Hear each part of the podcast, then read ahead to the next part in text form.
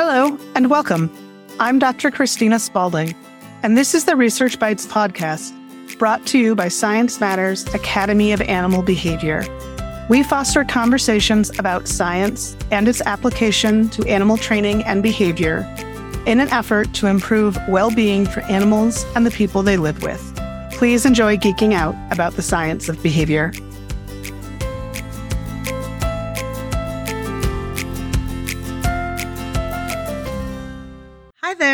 This is Christina, and I wanted to talk to you guys about the Unlocking Resilience course that is starting on February 7th. This is my big deep dive course that covers a wide range of topics, but all related to stress, well-being, and resilience. So really, the point of this class is to give you the tools that you need to foster the development of more resilient dogs. So this is great for both the prevention of behavior issues in dogs, but also for the treatment of behavior issues in dogs. So we talk about what animals need to be okay. We talk about what stress is and how it impacts behavior. Then we have a big unit on emotion and cognition where we talk about the animal mind, how emotions work and how they influence behavior, the overlap between mental and physical health and how animals make decisions. And then we get into resilience. So why some animals are more resilient than others and how we can foster the development of that resilience. And finally, we close out with talking about emotional and mental health, specifically looking at what we can take from the research on human mental health and how we can apply that to the animals that we work with. So we will talk about hyperactivity, impulsivity, trauma, fear, and aggression in that unit. If you'd like to learn more, you can go to the website www.sciencematters.com/unlocking-resilience. I hope to see you there. Dr. Charmaine Miller has a Bachelor's of Science in Evolutionary Biology and Interdisciplinary Studies and a PhD in Stress Biology and Behavior from Pennsylvania State University. She is currently a postdoctoral fellow in the One Health lab of Dr. Megan Frost Davis at the Johns Hopkins Bloomberg School of Public Health. Dr. Miller studies the context behind human health benefits stemming from the human-animal bond and human-animal interaction via pet ownership and animal-assisted therapy. Her work involves utilizing a One Health and environmental justice approach to evaluate how social determinants and environmental factors, in conjunction with the human-animal bond and human-animal interaction experiences, affects the health of vulnerable populations that face chronic stress exposure in daily life. The populations to which Dr. Miller focuses her efforts are on pediatric cancer patients, low-income and underserved communities, and racial and ethnic minorities. Dr. Miller is also formally trained within applied companion animal behavior, which she applies to assess the health and well-being of therapy dogs during animal-assisted therapy to ensure that their well-being is not compromised while working. Her career goals are to continue to conduct research within the field by evaluating and designing interventions to help create a better quality of life for the populations described above. Dr. Miller receives funding for her work from the NIH Eunice Kennedy Shriver National Institute of Child Health and Development, the Human Animal Bond Research Institute and Pet Partners, and the NIH Office of Extramural Research.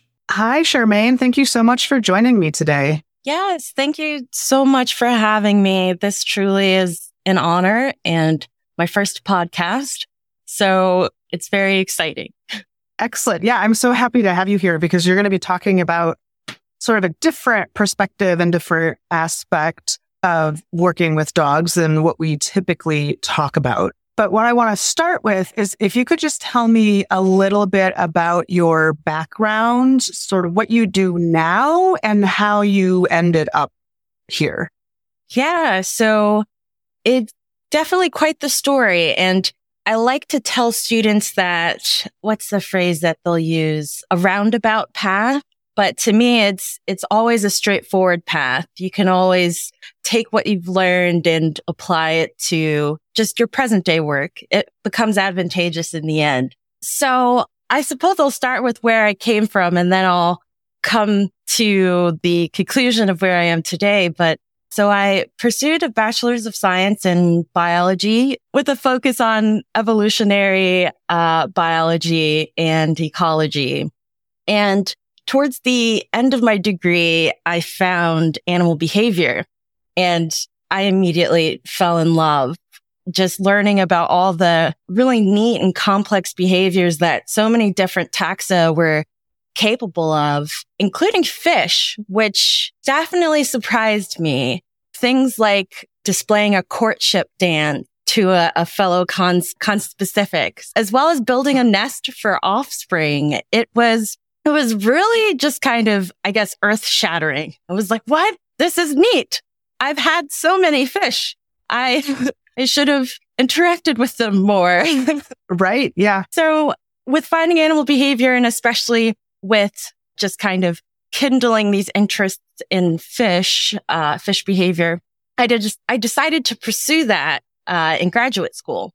So I started a PhD in biology, but my focus was definitely animal behavior, specifically with looking at fish behavior in different contexts, different environments, whether that be in the wild or within the lab, and specifically looking at the effects of stress, especially during development, on future adult behavior. And I did that with domesticated species of fish as well as descendants from a wild population. So towards the end of my PhD, with everything that happens as you're a graduate student running around thinking I should be writing constantly. Towards the end of my PhD, I realized that my interest in ecology had waned a bit.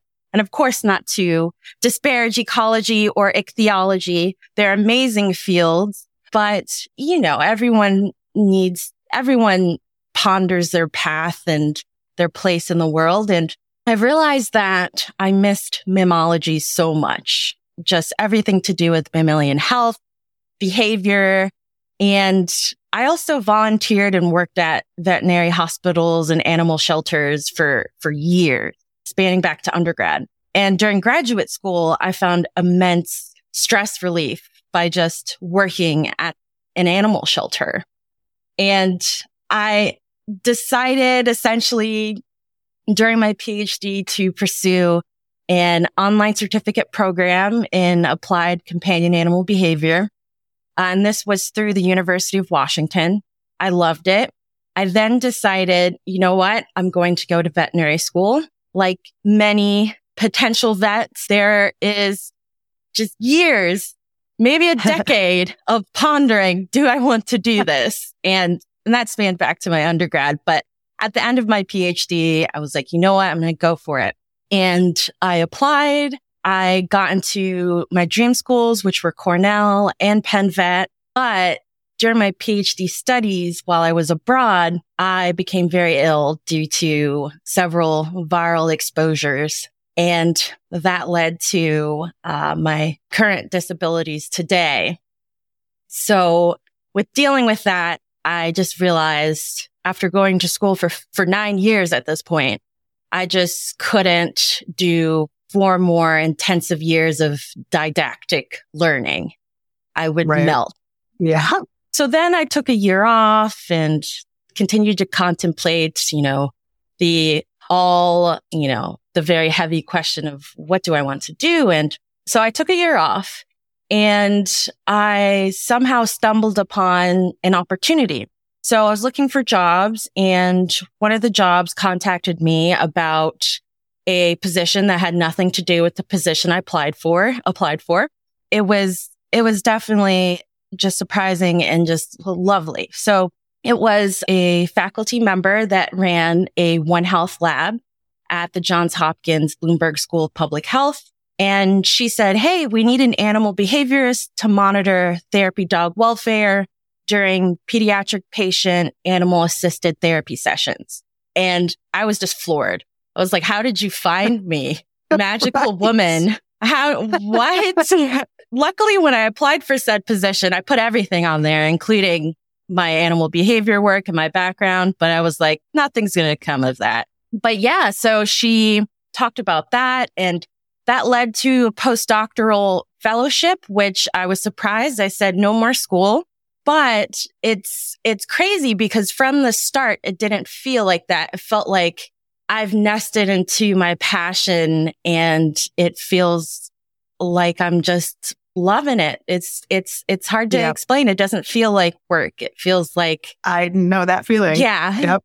And of course, you know, with postdoc-dom, you have those intense periods of stress where you're like, what did I do? But more than anything, it always comes back to, gosh, I just love what I do. I have my chonky cat in the background. Yeah. And it's great. I get to read about cats, of course, dogs more so. But for when I was planning to go to veterinary school, I wanted to do veterinary animal behavior, companion animal behavior, and, you know, learn the clinical relationship between what's happening physiologically and the outward behavioral expression.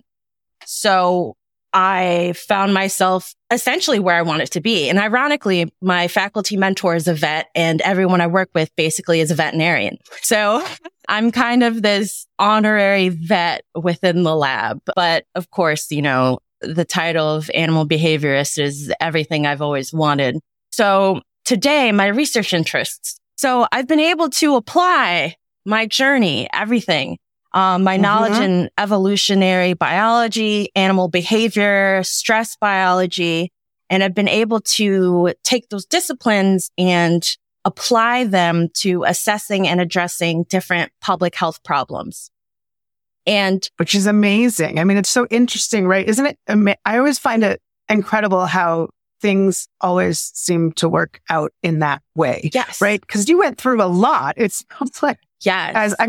Graduate school is hard enough on its own without also getting sick on top of it and having to totally change your plans. And then you ended up in this job that it sounds like you're very, very happy in and being able to work on some things that really mean a lot to you. Yes, exactly. And, you know, I'm a huge fan of saying putting out good will hopefully give you good in return. So I'm a very big pusher of be kind to everyone. Of course, I've grown as a person. Everyone does, but that's definitely a main, just kind of thing that I like to share, mantra I like to share today. So yeah. So, and the particular sector that I'm working in is looking at how human-animal interaction, whether that be animal-assisted therapy within hospital settings or pet ownership itself, can potentially alleviate the negative health effects that come with chronic stress exposure. And chronic stress can be, you know, within a hospital setting, the diagnosis, the abrupt change of daily life to daily life itself, working, dealing with social interactions that may be uncomfortable, just things of that nature. So that's essentially a brief overview of what I'm doing. Although animal welfare definitely plays a part in that, veterinary care, access, health equity, and of course, One Health. So yes, and I'm very excited to talk about those things. And I know the listeners may be wondering what some of these things are, and we will definitely come back to that. So that's a big part of what we're going to talk about today. Before we move into that, I wanted to talk a little bit about kind of where you started with stress and looking at stress in fish. And I think it's important that we preface this with talking about why dog trainers might care about stress in fish. Yes. So most of the people that listen to this podcast probably work with dogs. There's probably people working with other mammals as well. And then there's a handful of people that maybe work with birds or reptiles. And I was wondering if you could talk a little bit about how well the stress research generalizes or doesn't generalize from one taxa or another. So one taxonomic group to another. Yes. Of course, totally. And I definitely understand for listeners to be like, fish, what, why, how is, but I swear there is a very interesting just base of knowledge behind fish behavior research and stress biology research in fish. So, you know, of course, from an evolutionary perspective, different species live in different environments, and those environments call for different behaviors in order to navigate those environments. And then, of course, you have underlying gene expression and the interaction between those genes. So, I mean, you have a lot at play here from species to species, animal to animal, population to population. But there are just certain systems that have just been so critical and crucial for life to persist and have been maintained from taxonomic group to taxonomic group. So fish to reptiles to birds and mammals, of course. And the systems that I've researched and I've found this for this to be the case are specific brain and body systems involved in the stress responses. So during my PhD, I studied two stress response systems. One was my focused system of choice, but these two systems are the sympathetic adrenal medullary axis, and SAM for short. And you can think of this as the primary system involved in the fight or flight response. So this system is very much at play with releasing adrenaline and noradrenaline during acute stressful situations. For our listeners, this is what we would typically associate with arousal, emotional arousal. Yes, indeed. Indeed. And of course, arousal can occur in non-threatening situations or even non-aversive situations. So with the activation of the SAM axis, it can be in those non-stressful, stress-associated situations as well. Regardless, it's activated for some sort of advantageous purpose for the animal to navigate a situation or their environment. So the other stress response pathway, and this is my focus and where my knowledge base is primarily the other stress response pathway, and that's where the bulk of my work is based in, and what I've focused on during my degree was the hypothalamic-pituitary-adrenal axis. And this pathway is predominantly active and at play during long-term stress situations or in the face of aversive stimuli consistently, different time periods consistently, or for a single long extended period of time. And fish. So fish actually have a functionally similar pathway compared to the HPA axis in mammals. So with fish, they have the hypothalamic-pituitary-interrenal axis. So they have a hypothalamus, they have a pituitary gland, and instead of the adrenal gland, like for us, they have just interrenal tissue. So renal, you can think of course, kidney, and this pathway still releases a cascade of different hormones that lead to the end product, which is cortisol, just like the HPA axis. And fish, because this is one reason why fish have become a popular biomedical model instead of rodents. They're also less costly and they produce a lot of offspring as well, which is also great for research purposes. But from a stress biology perspective, with the HPI axis and the HPA axis, they both release cortisol. And cortisol, you know, is a critical hormone that allows us to adapt to different aversive situations or challenging situations. So of course, cortisol is a good thing. It allows us to persist through these stressful or challenging circumstances. It basically puts our body and brain at a level, an enhanced level, that allows us to persist through these situations. But, you know, when you're facing consistent and extended activation of particularly the HPA axis, cortisol essentially can lead to wear and tear on the body. All these different systems and pathways are activated within the body and the brain at the cellular level. Eventually, they become just overextended. So the way I like to think of it as is a rubber band, and essentially just literally just pulling the rubber band over and over and over and over. And eventually it becomes loose and doesn't function as it used to. So that's what we can think of as the negative internal health effects, or the negative internal effects of chronic cortisol release. And from a health perspective, you know, this can, from a mammalian perspective, this can lead to increased baseline blood pressure, increased baseline heart rate, and that can lead to heart disease. There's also, you know, an increased risk of developing chronic illnesses or experiencing chronic illness flares. And then, of course, there's mental illness, having anxiety and non-threatening situations, depression, etc. So it all comes together in the end.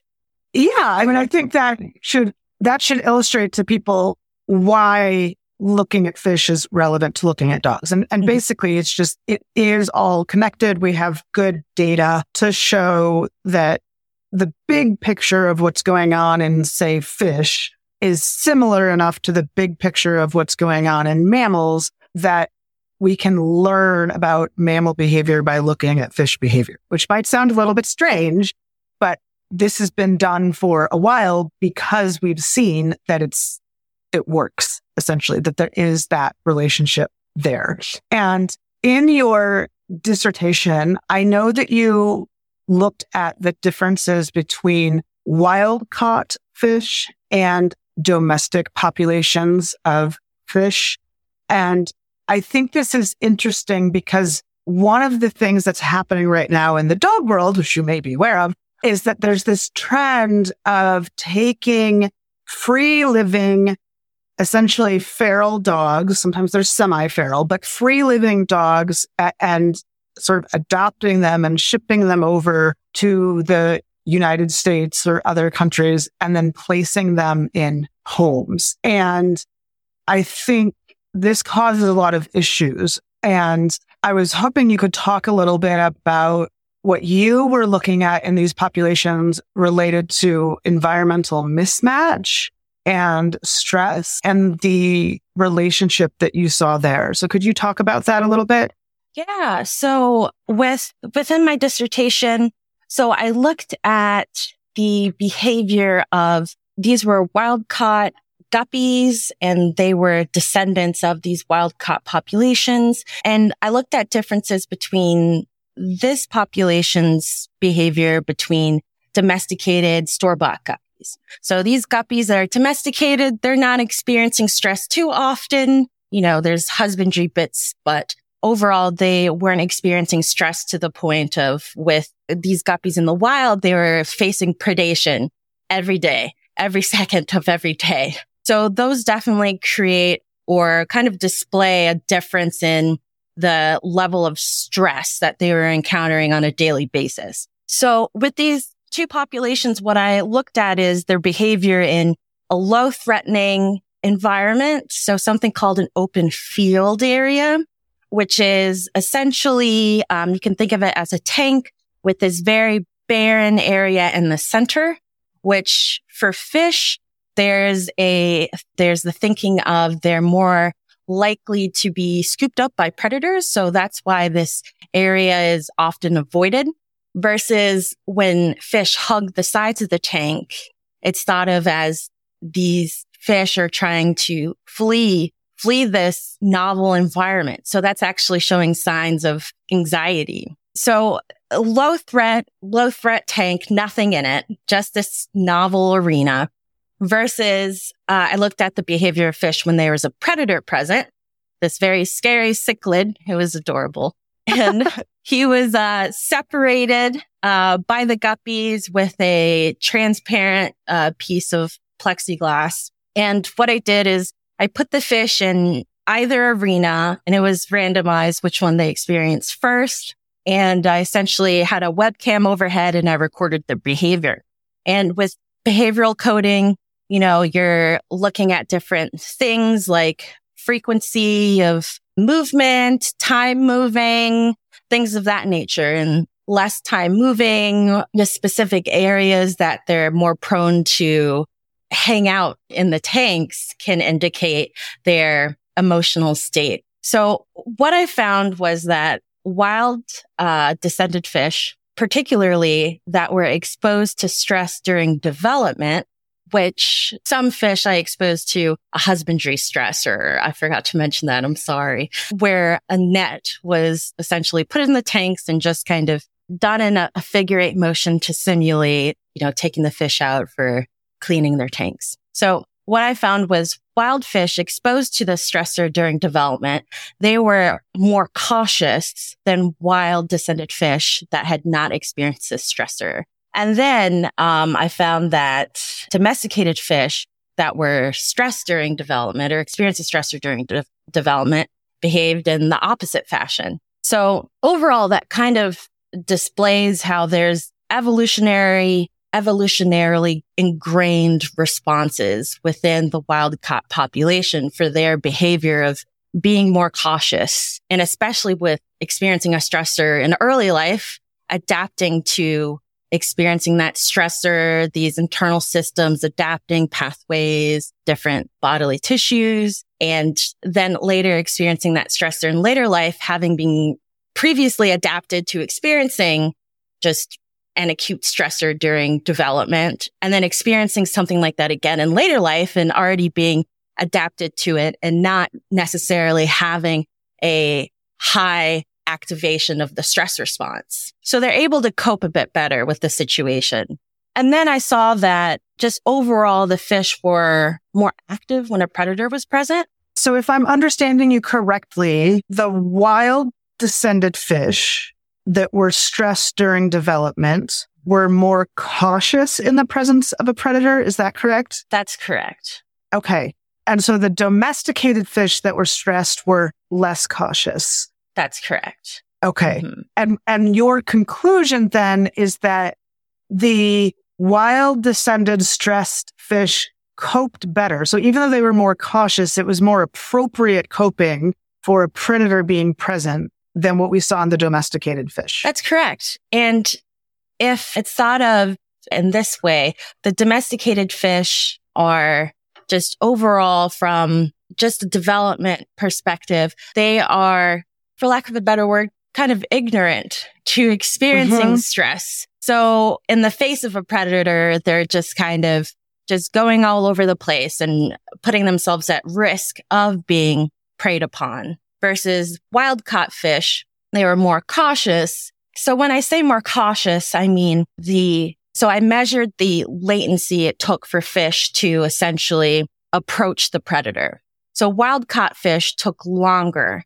So this could mean that they're taking in their environment more through their vision, through other senses, such as just different chemicals within the water that the predator is excreting. So fish can pick up on that. So wild caught fish were more cautious to approach the predator versus domesticated fish. They were just right at it.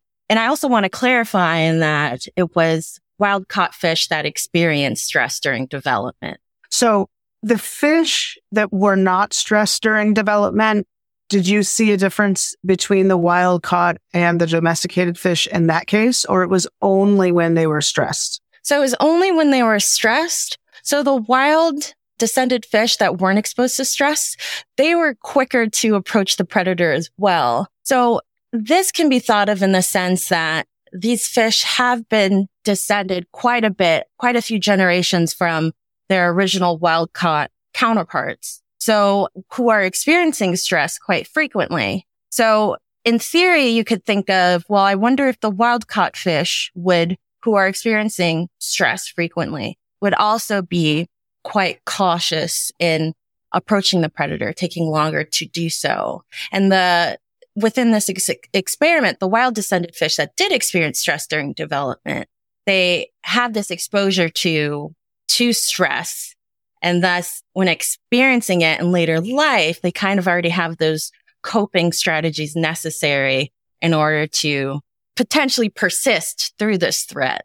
Right. Yeah. And I think this is important because it's easy to get into this mode of thinking where we think that increased caution is bad, especially if we're looking at pet dogs, right? Because in most cases, they're not actually under threat. But I think what this study does that's really nice is it kind of highlights or sort of reminds us of the evolutionary function of stress, which is to stay alive, basically. Yes. And to avoid potential threats. And, you know, taking an animal that's used to free living, where they are theoretically subject to more stresses, and then bringing them into a captive environment, those animals are very likely to display different behaviors. And it's a little hard. I mean, the one thing I just want to mention is I think it's a little bit hard to make a one-to-one comparison with dogs, because even though we have free-living dogs, even the free-living dogs are domesticated. Yes. So I don't know if it's quite the same. I don't know enough about the guppy population, but I'm assuming that, you know, there are guppies that really truly have no interaction with human beings for generations. Whereas the dogs, even free living dogs, tend to be living in areas where they are interacting with people on some level. Yes. So there is one connection, though, from just removing the evolutionary background piece, which it shows that, you know, from, you know, where you're descended from, how that can have an impact on your behavior. But I suppose the bigger piece with it is just experiencing stress during early life affecting your future behavior. And I really like your mention of feral dogs, just dogs that are free living, being swooped up and then adopted out within the US. And it's something that needs to be done with a lot of thought and a lot of careful action, especially when bringing these dogs into a whole new situation. So with free living dogs, they're constantly experiencing some type of stress. They're navigating novel environments and situations. They're constantly trying to find food and shelter to survive. So it's a high stakes environment. But when these dogs are transported and then put into a nice, cozy home with the intention of having no sort of threat or aversive stimuli, these dogs still act like they're in a high-stakes environment. So you may see behaviors such as food aggression or fear of strangers, things of that nature. So it's important to discuss the background of where you know your dog is coming from. That way, you can develop the skill set and the tools necessary in order to help that dog through those behavioral challenges. So, right. Yeah. And I suspect that something similar also happens with puppies that are going through the shelter system and maybe found, you know, maybe they're found without mom, maybe they're found with really malnourished mom, then they're living in a shelter, they might be getting transported around. And it's the same kind of thing with them as they're having a really high level of developmental stress, which is preparing them and is signaling to the body that they will likely be continuing to live in high levels of stress. And so then that's how the animals develop. And when they go into a largely non-threatening environment, all of a sudden, all of these coping mechanisms that used to be appropriate become problematic. And so this is something that I think we're seeing a lot.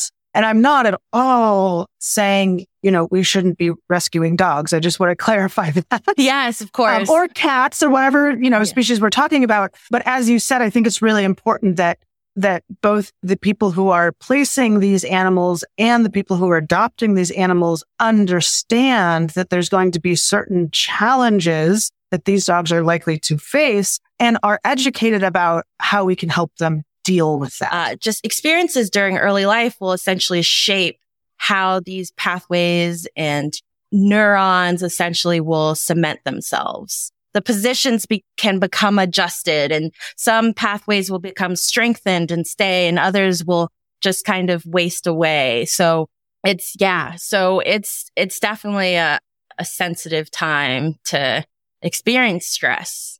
So That's kind of where you started, is looking at stress in fish. But as you said earlier, you've now kind of transitioned to looking more into this concept of one health or one welfare and how humans can benefit from living with or interacting with animals. So can you start by defining one health and one welfare and explain to the listeners what those concepts are? So one health, and I'm basing this off of the definition from the CDC, my work in my present lab, the Davis One Health Lab, and also through reviewing a lot of scientific literature on this topic. One health can be thought of as a collaborative, multi-sectoral, multi and interdisciplinary approach or framework. So a lot of different experts working together with the goal of understanding and applying knowledge of how local environment can directly impact human and animal health, and that these three domains are not separate in their effects, that they all interact and are all interconnected with one another. So the overall goal of One Health is to achieve optimal human, animal, and environmental health. So there's the consideration of just the human domain, the animal domain, and the environment constantly. And that's the goal. The goal of applying One Health is to just apply that knowledge and use that to assess just different research questions or different public health problems in trying to solve what you're trying to solve or address what you're trying to address. Yeah. And I think this is a very exciting sort of movement and area of research. And I my undergraduate degree is in wildlife ecology. So sort of in some ways similar to yours. And I almost had a minor in environmental studies. I ended up not completing it because I decided I was going to go into behavior. Behavior is great. One of the classes was like really hard to get because they were only offered like every other year or something. So I have a great interest in the environment and obviously an interest in animal welfare. And then as I've gotten older and I guess wiser, I've also become much more concerned about human well-being and welfare and interested in issues like diversity and equity, especially. And I certainly believe personally that all of these things are connected. But it sounds like what you're saying is we also have research to back that up. So at this point, it's not just an opinion, but we actually are starting to get data now that it is explaining how these things are interconnected. So likely your listeners have heard of G by E effects. Genes times environment leads to said person, personality, their physiology, etc. And so there's different sectors of public health that have investigated research problems through a One Health perspective. I do want to pause and say One Health versus one welfare. With one welfare, essentially it's the same thing, except welfare encompasses two components of human health, physical health and emotional well-being. So they've become interchangeable, but honestly, I think of One Health as already encompassing welfare. And I do want to elaborate that, you know, I talked about different experts working together who have spent their lives studying subjects. So that's why it's not feasible or even necessary to have one person try to cram all of these different topics in their brain in order to address a problem. They should work together with other individuals that have studied these subjects extensively. But so we have this concept of One Health, but also you can apply One Health, just the thinking of the interactions between environment, animal, and human health within your own work. And of course, seeking input from other collaborators, having collaborators will be even more advantageous for your work to move forward. So different public health problems that have been found to benefit from using a One Health way of thinking are, of course, disease transmission. I think we saw that quite clear with the COVID-19 pandemic, antibiotic microbial resistance. Everyone has their own different microbiome, so human health component. Deforestation and impacts of local the local plant and animal community. And then we have health disparities among racial and ethnic minorities, where the local environment, the resources individuals have access to will play a part in human health. Now, I'm talking a lot about human health. So animal health, I like to think of it as it can be present within your public health problem, or maybe it's not relevant. But regardless, thinking about the environment and how that impacts whichever public health problem you're addressing is crucial. A lot of times things are looked at as things in a vacuum. You have the person, but the person has experiences, and those experiences are dictated by their local environment and what they have access to. Yeah. And one thing, one of the other women that I researched brought up, this was, I believe it was Sasha Protopopova. They had done some work in shelters in their area in Canada and found that, and I don't want to get too much into the details because I might get the very specifics wrong, but there was at least one shelter. They may have been looking at multiple shelters. I don't remember. But what they found is that the zip codes that were associated with intake of animals were typically very different from the zip codes that were associated with adoption of animals. And so what that means, right, is that most of the animals are coming from certain neighborhoods, certain, parts of the geographic area. That's where the strays and the surrenders are coming from. And then they're getting adopted out into another geographic area. And I think that's a really nice illustration of how these things can be connected, right? And what that suggests is that the shelter is not serving those different populations in the same way.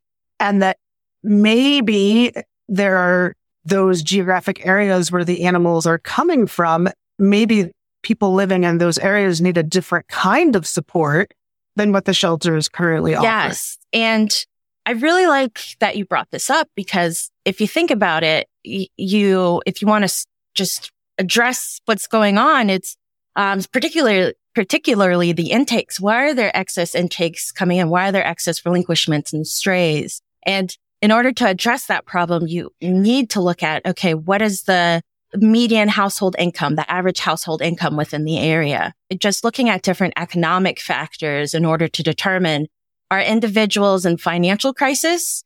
Do they need more support, like a pet food pantry? Or maybe they need the access to call a behaviorist at a shelter, or just get advice in order to address a problem, a behavioral concern. Versus individuals living in an area where there's frequent adoptions and less intakes and relinquishments. The support is there, but the veterinary care access, behavioral health access for animals within the other communities is likely lacking. And that's something I'm really interested in addressing these disparities and, of course, losing just pets, which are often regarded as family members. But I'm also interested in how maybe potentially that can be an indicator of a community being in crisis, and how can we help them? Can shelters offer individuals resources that, will benefit animal health, but also their health as well? Just ways to get a human food and pet pantry. I saw that within my research through interviews, and I was just so in awe of that. It's just genius. Also, vaccine clinics for pets and people. Just that's an example of One Health at work there. And it's marvelous because you're addressing both animal and human health as well. Yeah, I love that idea. I've never heard of that idea. That's a great idea. I mean, I think it's really easy, having worked at a shelter for a period of time, and this was more than 20 years ago now. So things have probably changed. I know that things have changed, but I think being in that shelter environment, and to some degree with trainers as well, it can be pretty easy to just sort of lay judgment on those populations, right? And just say, well, they just don't care about their animals. But I think that really is just turning a blind eye to all of the things that they are struggling with. And because they are surrendering an animal doesn't mean that they don't care about that animal. It doesn't mean that they don't want the best for that animal. In fact, they may be making a very logical decision that surrendering that animal is what they believe is best for it if they feel like they don't have the resources necessary to give it a good life. I saw a quote. I can't remember if it was through my work, or actually I think it was through the literature on just pet ownership changes during the pandemic, needing to decide whether to feed your pet or your family. That's so powerful. Of course, it's exactly what you said. It's not the want to relinquish. It's the need to relinquish. So yeah, it's really powerful. Yeah. So can you talk a little bit more about your current work? So you're working on something, and there may be more than one thing that you're working on, but you're working on something called the Co-Wealth study, correct? Yes, that's correct. So Co-Wealth, COVID welfare. It's funny. Some individuals had said Co-Woof, and I was just like, man, that's a cute nickname for it. Maybe I could put it in parentheses somewhere, but right. But yeah, so, taking my knowledge on stress biology and evolution to an extent and animal behavior and human health, I've developed several projects that look at animal welfare and human welfare and environment and how that can impact these two components. So with Co-Wealth, COVID welfare, that looked at pet ownership changes during the pandemic, but looking at how local environment, the local community structure can impact those changes in pet ownership. Environments that are urban versus suburban versus rural or maybe hybrid. Frequency of interaction also with racial and ethnic minorities interested in adopting or relinquishing. So these populations are at a greater risk to live in poverty compared to white populations. And that's something not often talked about. And we also saw these health and well-being disparities clearly through the pandemic. There are higher rates of infection, hospitalization, and death within racial, ethnic, minority communities compared to white populations. And for further reading on this, Leo Lopez, their work in JAMA, so JAMA, as well as Lisa Cooper's work at the Johns Hopkins Bloomberg School of Public Health, they have excellent pieces discussing how it's the environmental impacts and access to resources. It is not genes. Stop that. And that goes into some nasty topics on that with just the ignorance of how environment can play such a huge play in an individual's health. So let me go back to Co-Wealth. So we're looking at environment, frequency of interaction with racial and ethnic minorities who may be living in poverty, as well as, of course, looking at animal shelter and control operations during the pandemic. Sorry to interrupt you, but when you say frequency of interactions with the minority populations, what frequency of interactions with whom? Are you talking about with shelters? Okay, great question. So for Co-Wealth, what we did is we took the perspectives of animal care workers from different animal shelter and control organizations across the U.S., and we based this off of one perspective per shelter. And these were individuals who were primarily just upper leadership, managers, CEOs, but all employees or volunteers, a small subset of volunteers. And we had asked their subjective perspectives of how often do they interact with individuals of color? So African American, Hispanic or Latino, Asian American, etc. And they had done this on a Likert scale, so not frequently to very frequently. And then through some statistical analysis, I was looking at the juxtaposition between, the above norm very frequently to not frequently, and just looking at that outcome against these different factors and how they can potentially interact with that outcome. So it's epidemiology at its core, social epidemiology. I suppose to plant an additional seed of, why the focus on racial and ethnic minorities? Of course, I am obviously Black, but the focus comes from within the human animal interaction health literature. There is consistently an underrepresentation of looking at racial and ethnic minority health benefits of human animal interaction. And minorities have a different experience to individuals that are white. They encounter implicit bias through a plethora of different interactions in different settings, discrimination, racism, and then also facing an increased risk of poverty, as well as facing a greater risk of not having intergenerational wealth. There's a lot of literature about redlining and racial residential segregation that occurred during the 20s throughout the 60s. And these phenomena largely are responsible for the design of present-day neighborhoods. And again, resources accessible, it all comes down to the local environment, I suppose. I could go more in depth in it, but I suppose I'll kind of leave it there. And that's where my health equity focus comes from.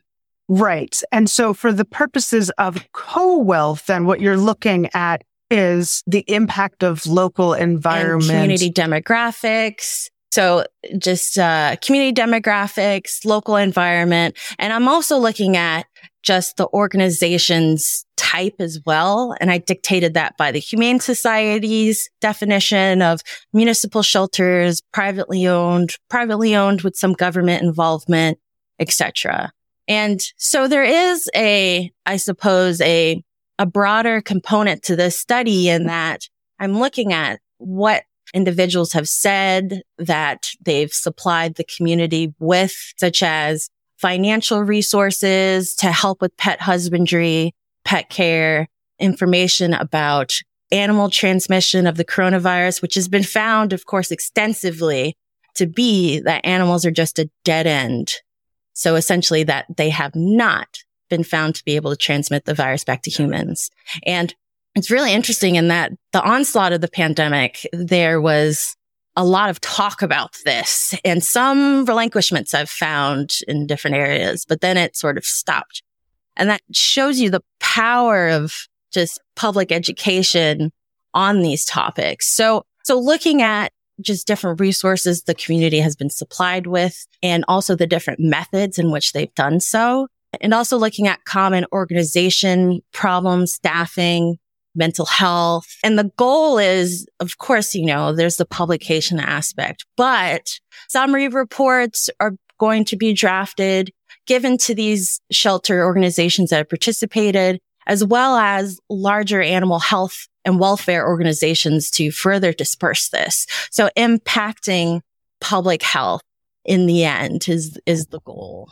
And do you have results from that study yet? I do. So I'm in the midst of publishing, but I found that animal care workers within communities that they had said were urban communities had experienced a higher frequency of relinquishments compared to animal care workers from suburban communities. I also saw the same for frequency of adoptions. In addition to environment, another crucial piece missing from the COVID animal welfare literature is considering the specific reasoning for relinquishment, as well as adoption. Adoption, I'm very interested in stress relief, companionship, and showing the power of having that during a crisis where you're isolated. But also with relinquishing, why? Housing difficulties, financial crisis. And I saw that animal care workers that perceived to interact with racial and ethnic minorities at a very frequent basis encountered individuals that were more likely to relinquish due to housing fragility, housing difficulties, as well as financial crisis. So that hasn't been examined before. So hopefully, this work can generate potential creative interventions to help low-income communities, period, regardless of population demographics, but also especially communities that are primarily composed of racial and ethnic minorities, which is where my passion lies, health disparities and health equity. Right. So it sounds like overall what this research was looking at is sort of how do humane societies interact with people from different environments. That's correct. Yeah. Yes. Okay. And what you're seeing then is that there are indeed disparities in the interactions that happen, for example, in a higher income versus the lower income area, or an area that's made up primarily of white families versus more minority families. Thinking about this idea of inequity, one of the things that sort of gets brought up a lot in my conversations with other trainers is this idea that many, many rescues, probably more rescues than shelters with facilities, but I think it happens in both cases, that they have this requirement that all adopters have a fenced yard.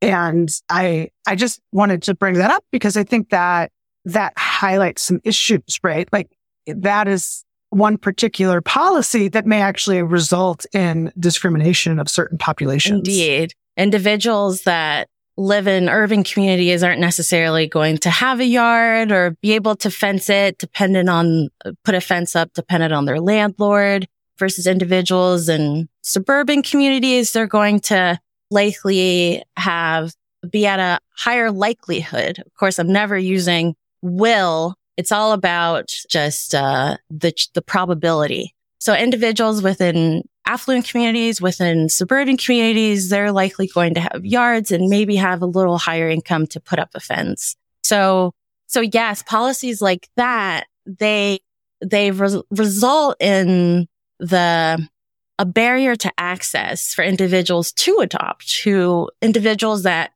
literally may want to devote all of their being, financial resources to have an animal, because the amount of stress they're facing is profound. And again, human-animal interaction, whether animal-assisted therapy or pet ownership, has been found to have positive health impacts, not just physical, but mental as well. And of course, mental health is connected to physical health. So, and that goes in with the other project that I'm also working on, the animal-assisted therapy project. But yeah, do you want to talk about that just a little bit? Yeah. So the project I was hired on for, so the overarching purpose of it is to look at microbial transition between therapy dogs and pediatric patients.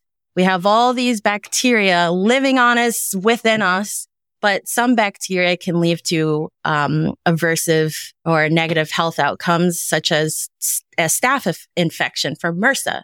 So the idea of this project is to not only look at the microbial transmission, which they had a pilot study before I was hired on, but also to employ a clinical disinfectant intervention on the therapy dogs, essentially having them wiped with a chlorhexidine wipe in between sessions, during sessions, versus having some sort of bath the night before, and essentially looking at to see if that disrupts the transmission of different just pathogens between therapy dogs and patients, or microbioorganisms.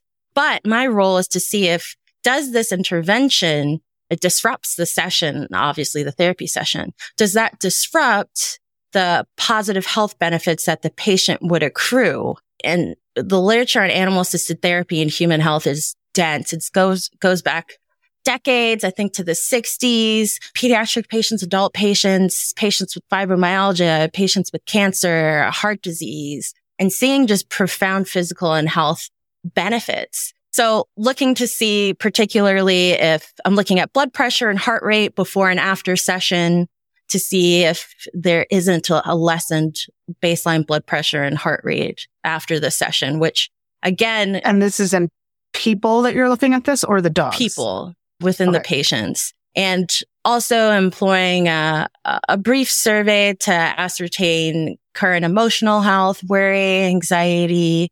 And with the therapy dog, so specifically for companion animals, I'm looking at not only... are they experiencing stress? So I'm measuring salivary cortisol. I'm also measuring behaviors indicative of stress, which measuring animal behavior is very often measuring frequency and duration.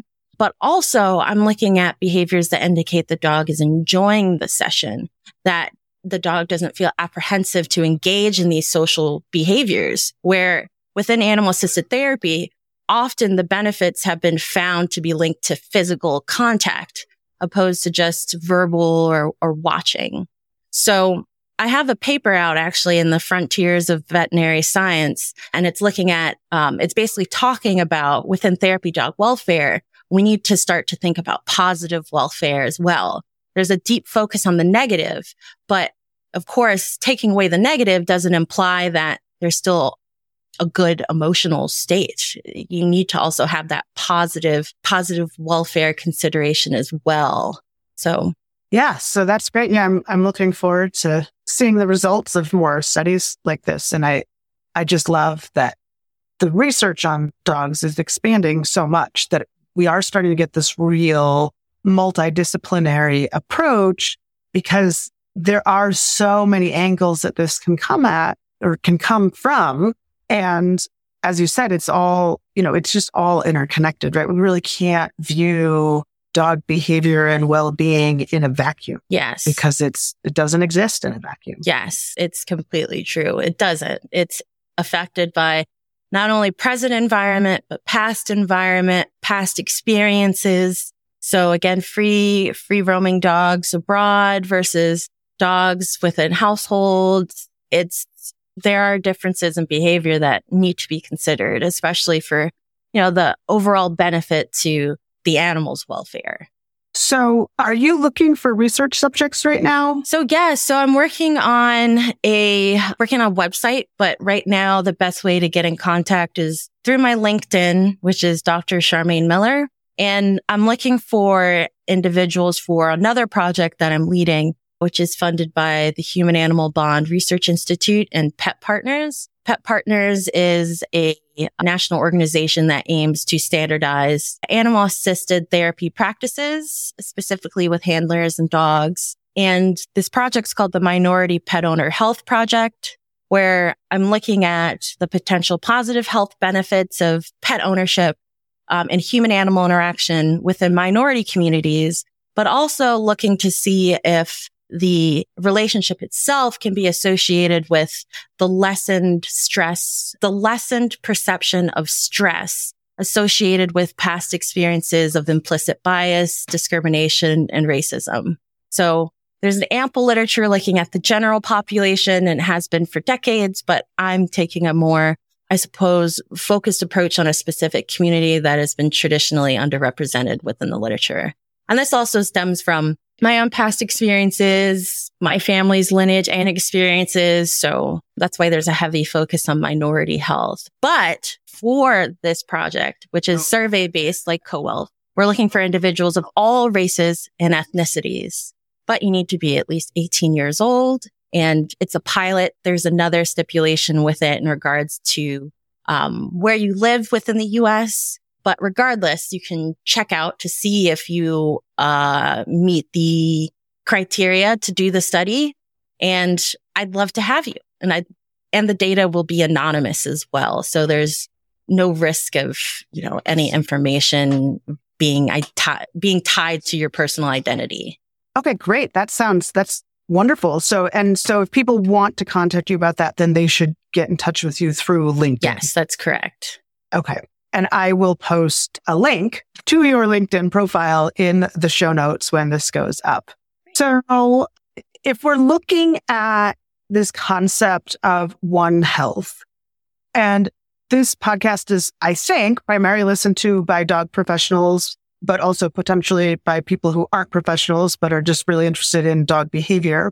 What are some things that people can do now to help maybe be more aware of or address some of the inequities that are going on? So if someone is listening to this that is a dog trainer or a behavior consultant or works with a shelter or rescue group, what are some things that they can do to try and address some of these concerns that we're seeing in terms of inequity? Yeah, so within the pandemic animal welfare literature, there's been ample talks of struggles and concerns pertaining to financial difficulties. So being unable to pay a full bill, but wanting to pay a bill or potentially over time. And that's an example, a very helpful example of being able to give that care to that pet, which of course animal welfare professionals are devoted to the pet's health and well-being. And in order to do so, some individuals won't have the total financial means to pay $1,000 emergency bill, or, you know, they adopt a dog, it's wonderful. And then this particular situation, they find out, oh no, they're aggressive when it comes to new toys or something of the sort. And they need to pay a bill for a behavioral consult. So allowing for payments to be broken up over time and not necessarily utilizing credit-based programs, because individuals with low income may have poor credit. But There is a study I found by, I think it's Kamisa Hill. And it's a recent study, 2022. And it looked at de-identified data of individuals with poor credit versus good credit and their likelihood to pay a veterinary bill or bills over time. So a down payment and then breaking payments over time. And they saw with this data that 92% of everyone had paid off those bills. And that included individuals with poor credit and low income. So, you know, implicit bias plays such a role in everything we do. Implicit bias as in just even, even not intentionally, but subconsciously, the way someone looks based on how you interacted with someone else that looked like this or acted like this or talked like this, that can impact how you interact with that person and help that person. So considering your community structure and other factors related to that, sorry for lack of a better word, will be helpful in helping your community. So financial difficulties, gosh, animal behavior and behavior training is so huge right now and so necessary. I've done interviews with individuals saying that the behavioral trainers within their community are overwhelmed and booked out, but they're consistently getting calls of, my dog has separation anxiety because I went back to work. And I've seen that so much within my own work and also within the literature. Or besides separation anxiety, puppies, not giving them the proper training while they're young, which animals, dogs, they thrive on cognitive stimulation. So obedience training and being consistent with it. Come, stay, sit, things of that sort, and using positive reinforcement. The animal will just thrive when they become a young adult and an adult. But of course, sometimes there's problems with being able to do this consistently if you work full time or have multiple jobs. So having access to individuals that can offer day behavioral training or care and being able to work with individuals financially, that's going to help that pet's well-being as well. So that's an example. I've definitely seen financial difficulties a lot. Yeah, that's great. And another thing I'm wondering about too is, you know, maybe the location where the services are. So if a lot of the services maybe are located in the suburbs, yes, like if for a training class, or it requires a car to get there, you know, do you feel like that can be a barrier for people too, is just getting to the facility? Yes. Within my research, transportation has popped up. A lot of cabs won't allow you to have your pet. So even if you're, of course, your cat's in a carrier, but not even allowing your animal to, you know, ride with you to the vet. And cabs, Ubers, Lyfts, that is the big form of transportation today. Now, going on a bus, that is a lot harder when you have a dog that you're trying to, you know, keep attentive and stay with you, or carrying around a large carrier and going stop to stop. So I've seen shelters within my research just offer rides to clients to come to the hospital or come to the shelter to talk. That's powerful. And with access to local shelters or hospitals, I talked about earlier about racial residential segregation from the 20s to 60s, which this included individuals that were Jewish, that were handicapped. They had to live in certain areas and could live in other areas. And those other areas were white, the ideal. Just racism was rampant, not only physically, but just covertly through the government and the homeowners loan corporation, which is associated with the New Deal from FDR. So let me backtrack here and say that besides who could live where, the development of these neighborhoods were targeted towards suburban communities, homeowners, and these communities were predominantly white. They had grocery stores being built, veterinary hospitals, hospitals in general, and in urban communities, these were left stagnant. So that's why you see in cities a lot the lack of veterinary hospitals and why individuals likely commute from urban areas to suburban areas to work. So transportation, yes, thank you for bringing that up. That also is a biggie, if possible, if shelters or hospitals could offer this, if possible. Right. Or even going into like a community center or something in an urban area and offering a class there. Yes, community centers, renting them. I've seen that in an interview where they'll just rent out a church and have a vaccine clinic. Or behavioral classes. That's also powerful. Yep. Bringing it to them. You know, mobile vet clinics, that's also been great and amazing. But there's also been a recent push about telehealth in veterinary care. We have that in medical care, human medical care, but what about veterinary care? How can we make it feasible? How can we make it make sense with a client that's like, I just want to talk about the behavior of my animal? That can be very likely easily dealt with via a video chat, showing what the dog does, bringing the stimuli out, or a client's question about vaccines, but they booked an appointment, or situations like that where you can reduce caseload, and that can help with mental health as well. The veterinary field, just bless it. There has been talks of mental health concerns for decades, and potentially telehealth can be a huge factor in addressing this. So a lot of really interesting topics that I'm passionate about that I incorporate in my research because, environment, besides community structure, there's other factors at play that you need to consider. Animal well-being, of course, the veterinary hospital, but also what is the shelters? A lot of individuals call their shelter back and say, hey, how do I deal with this? But yeah, the environment's not just the structure. It's composed of a lot of different things, access to resources. Well, great. Thank you so much. This has been really, really interesting and informative, and I really appreciate you taking the time to be here. Yeah. Thank you so much for having me and allowing me to talk about these topics that I'm passionate about. I really appreciate it. Thank you so much. Take care. Right. Thanks. You too.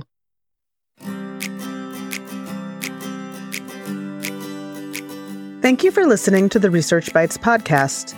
If you enjoyed this content and would like to learn more, please visit www.sciencemattersllc.com for more information.